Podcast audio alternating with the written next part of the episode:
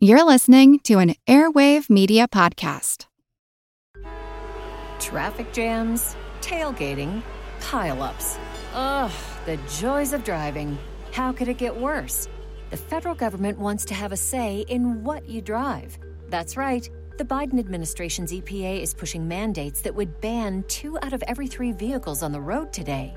Don't let Washington become your backseat driver. Protect the freedom of driving your way. Visit EnergyCitizens.org. Paid for by the American Petroleum Institute. As a longtime foreign correspondent, I've worked in lots of places, but nowhere as important to the world as China. I'm Jane Perlez, former Beijing bureau chief for the New York Times. Join me on my new podcast, Face Off US versus China, where I'll take you behind the scenes in the tumultuous US China relationship. Find Face Off wherever you get your podcasts.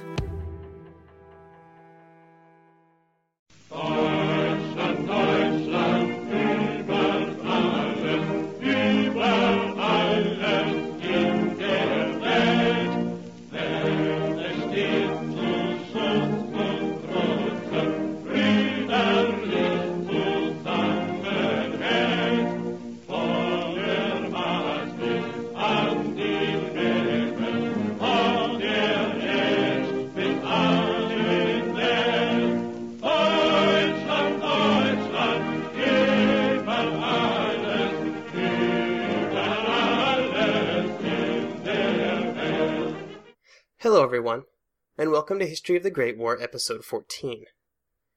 You may notice that this episode is a few days late. Uh, it's because I was stricken by a bit of a fall cold these last few days that mostly just made me want to sleep all day and do very little else. However, we're finally getting around to recording it, so let's get started. This week we start in the east, as the armies of Germany and Austria-Hungary begin to work together against their mutual enemy the Russians which results in the Battle of the Vistula River.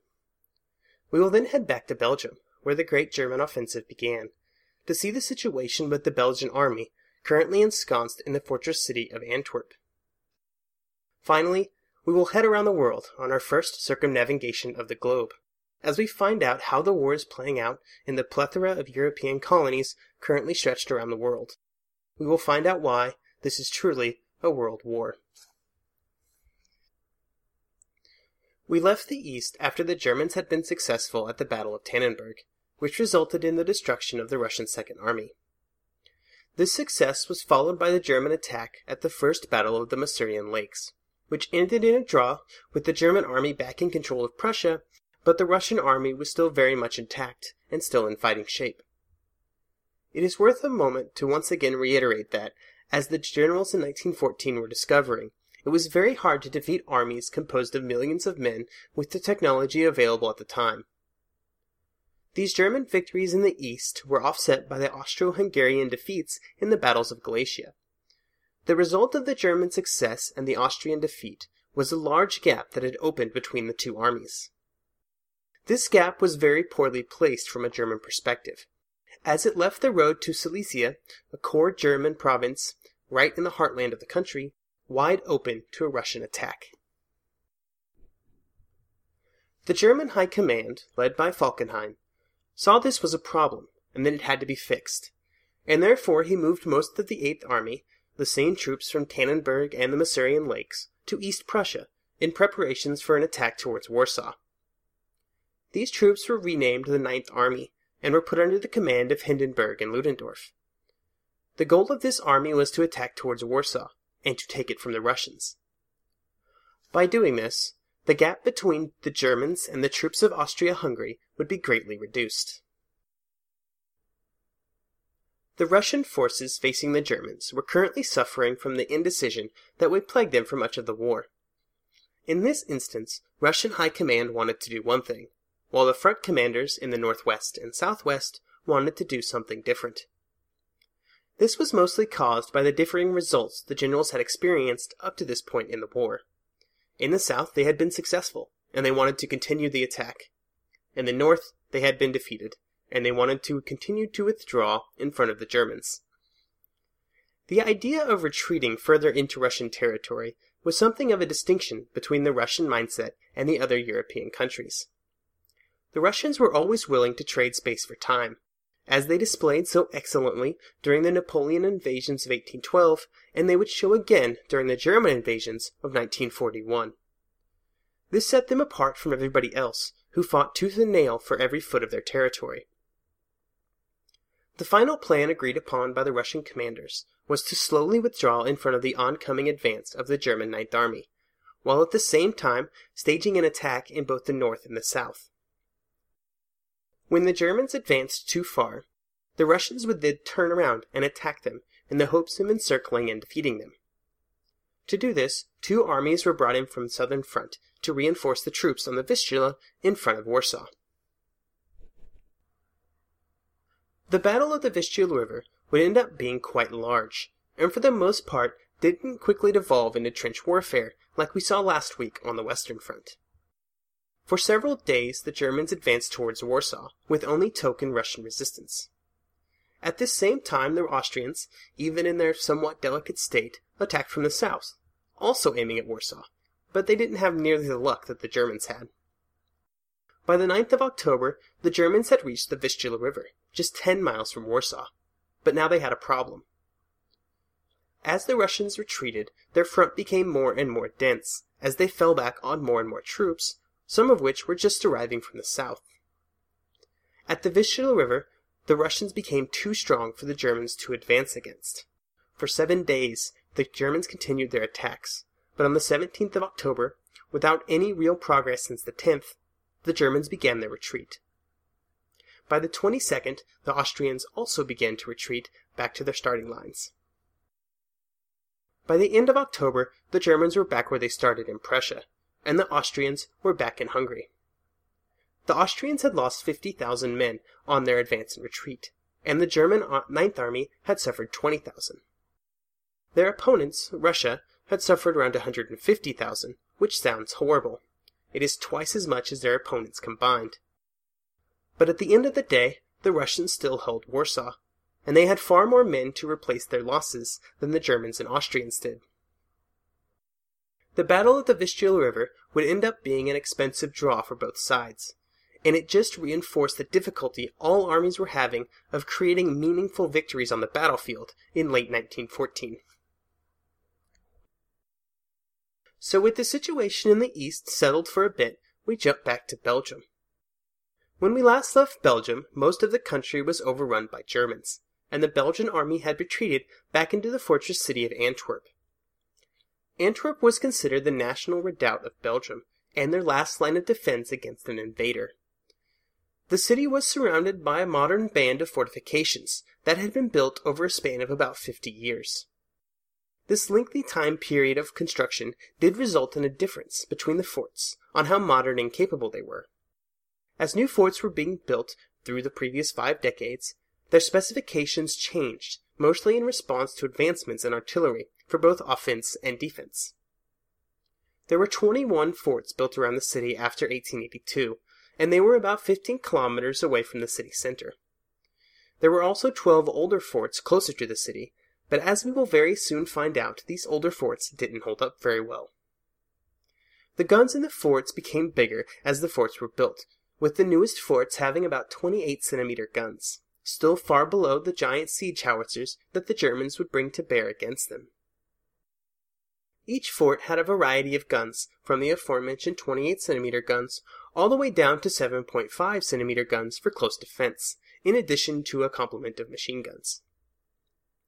The newest forts had 2.5 meters of unreinforced concrete for protection, with that defense dwindling down to simple masonry defenses in the oldest forts. The theoretical maximum protection of the newest and best forts was from 28 centimeter shells. The Germans would be bringing far larger ones.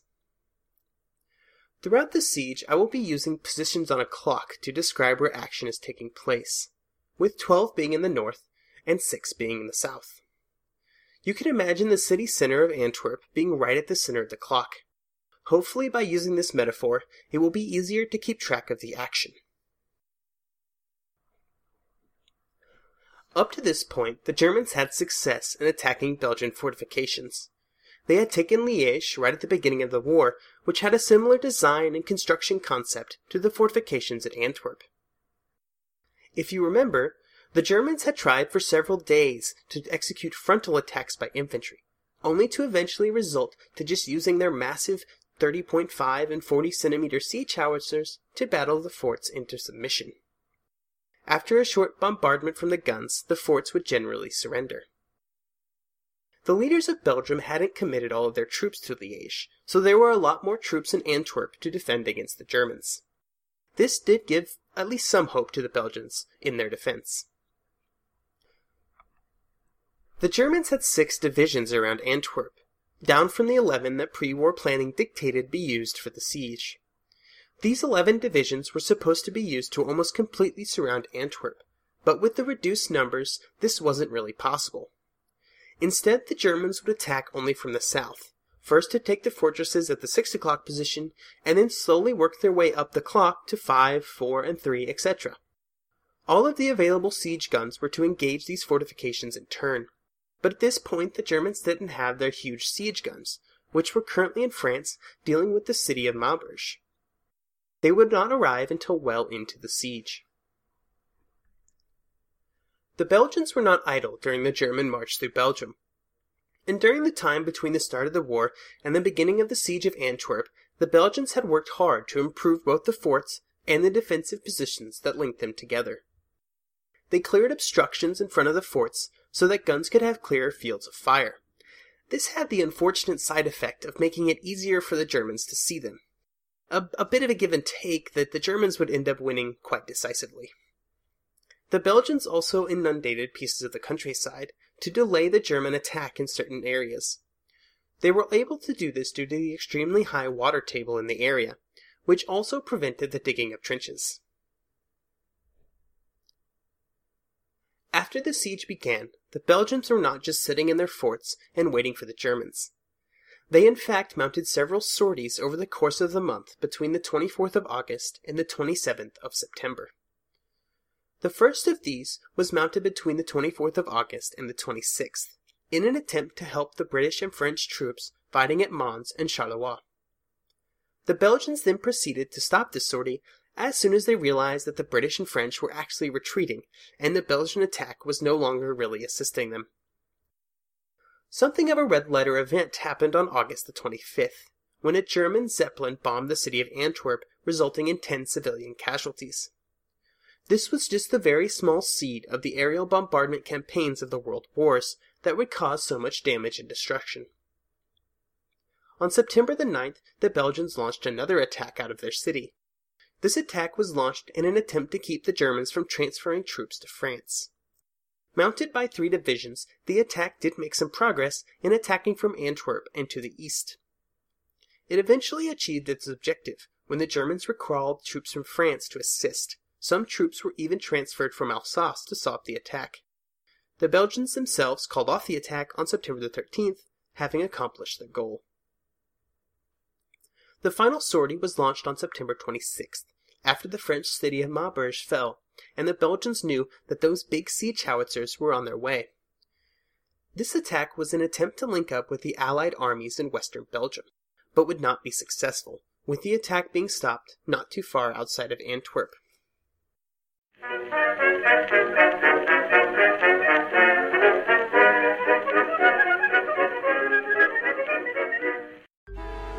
Traffic jams, tailgating, pileups. Ugh, the joys of driving. How could it get worse? The federal government wants to have a say in what you drive. That's right. The Biden administration's EPA is pushing mandates that would ban two out of every three vehicles on the road today. Don't let Washington become your backseat driver. Protect the freedom of driving your way. Visit EnergyCitizens.org. Paid for by the American Petroleum Institute.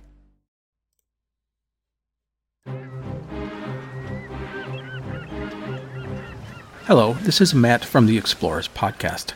I want to invite you to join me on the voyages and journeys of the most famous explorers in the history of the world. At the Explorers Podcast, we plunge into jungles and deserts, across mighty oceans and frigid ice caps, over and to the top of great mountains, and even into outer space. These are the thrilling and captivating stories of Magellan, Shackleton, Lewis and Clark, and so many other famous and not so famous adventurers from throughout history. So come give us a listen. We'd love to have you. Go to explorerspodcast.com or just look us up on your podcast app. That's the Explorers Podcast.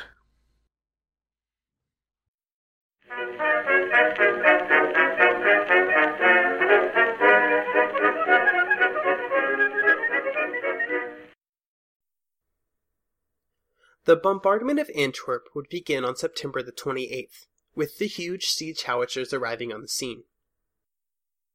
The bombardment was directed, quite expertly, by observation balloons, and in just over a day one fort was deemed untenable and was abandoned. In that same time, another was already severely damaged. It was at this point that the Belgian command began looking for ways to evacuate non essential personnel and pieces of equipment there was still a narrow corridor on the coast that the Germans had not yet taken. You can imagine this being between the 10 and the 12 positions on the clock. And this allowed the Belgians to run night trains out of the city and to the west. These trains had to run with lights out, but were able to move a lot of people and things out of the city before it was forced to surrender. The Belgians began planning to move the field army out of Antwerp as well, but they still planned to leave the fortress troops behind to hold out as long as possible.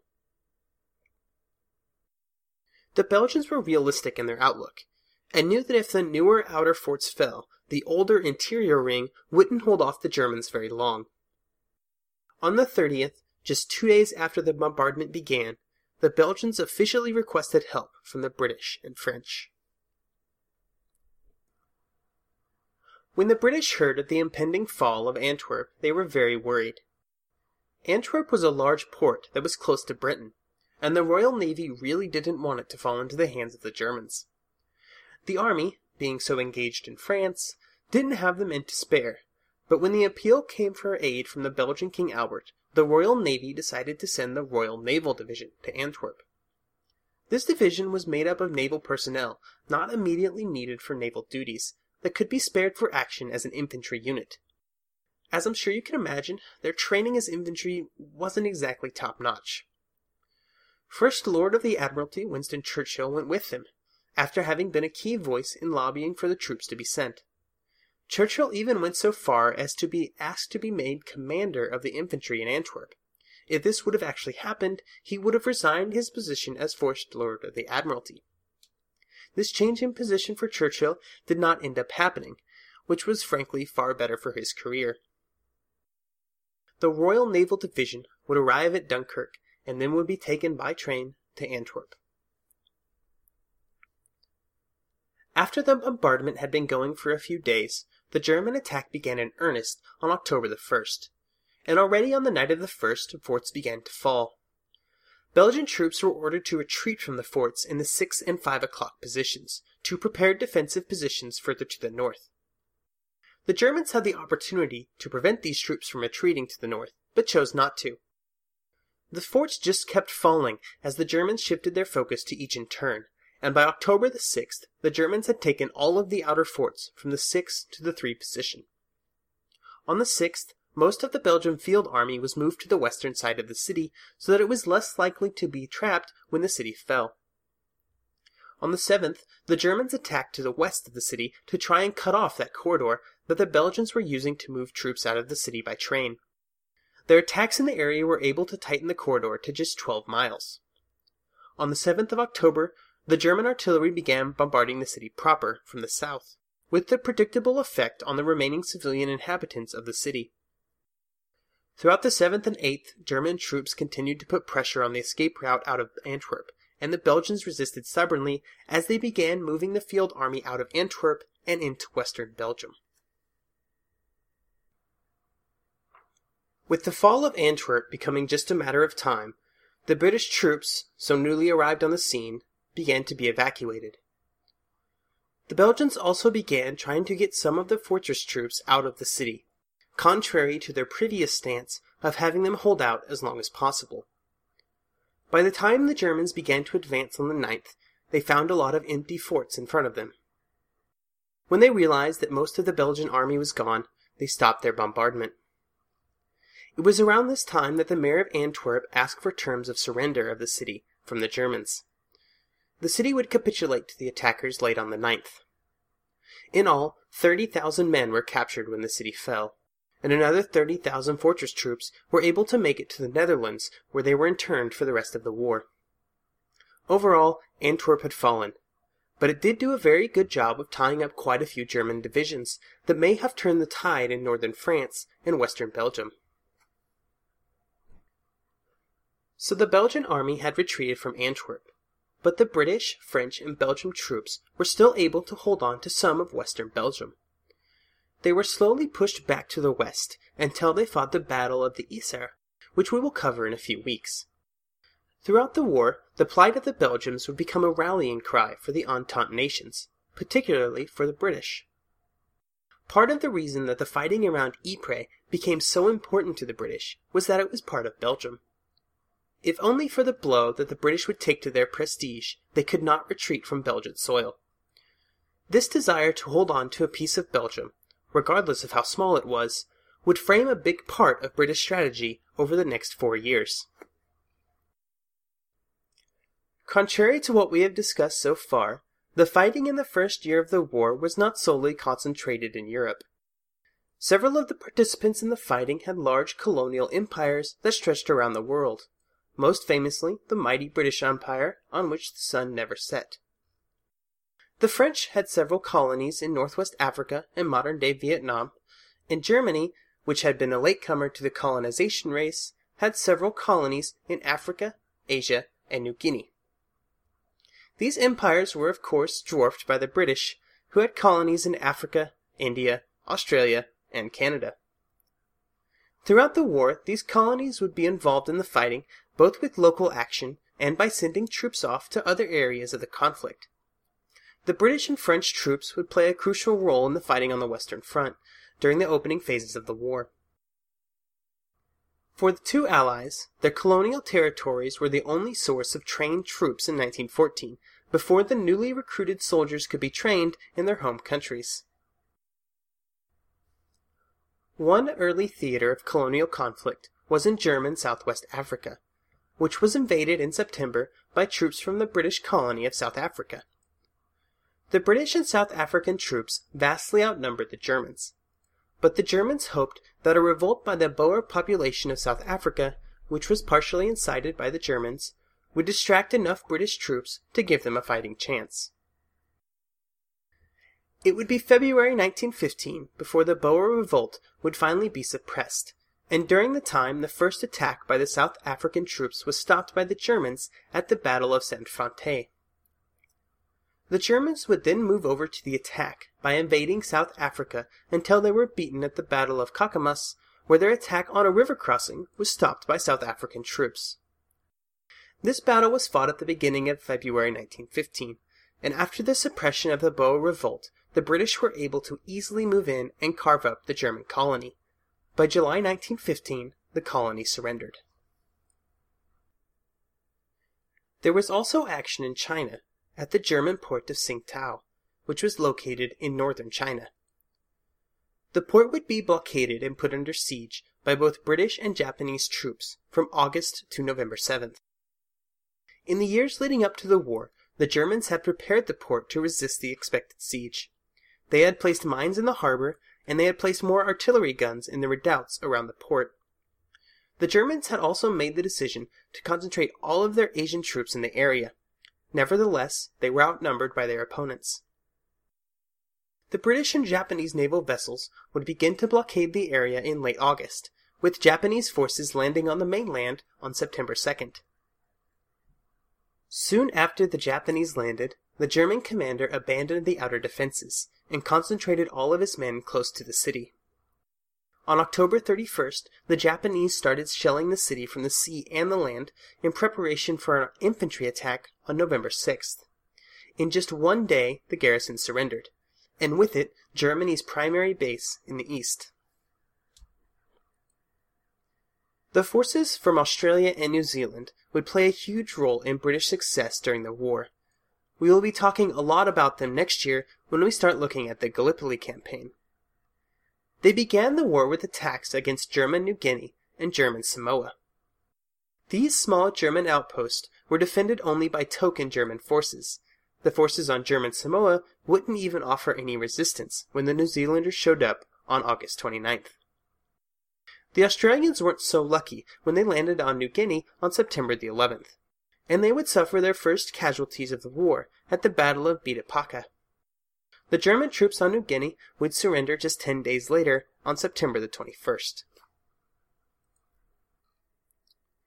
As you can see, the Entente was far more successful during the early stages of the war in the colonies. This is mostly due to the much larger focus on colonization and naval power by the British in the decades and centuries leading up to the war. They were just far more prepared to defend and attack in the colonies. It really didn't end up mattering. With the British blockade of Germany, it is doubtful whether the German colonies would have been any benefit during the war. We probably won't be checking back in with the colonies anytime soon, but just remember that all over the world there were people either in conflict or preparing to go somewhere else to fight for their mother countries. One driver of colonial conflict was the naval battle that was happening all over the globe. And next week, we will have our first episode discussing the naval situation in 1914. I sort of neglected the naval facet at the beginning of the war, but don't worry, we will cycle back around to find out how the naval race between Britain and Germany played a role in the start of the war. We will also look at the drastic changes naval ships and warfare underwent in the century since the end of the Napoleonic Wars. I would like to thank everyone who has left a review for the podcast on iTunes. It really helps the show find new listeners, and also to everybody who has interacted with me via Facebook, Twitter, or email. Interactions with listeners go a long way to keeping this show going.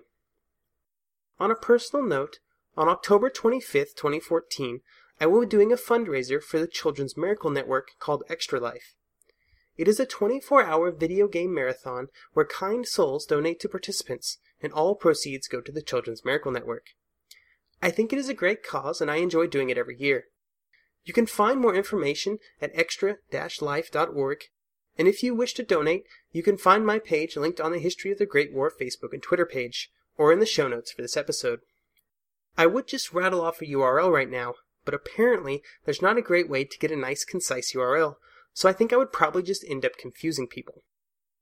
I will probably have more information about my marathoning efforts in future shows, including information about when you can watch me play some World War I themed video games on the 25th.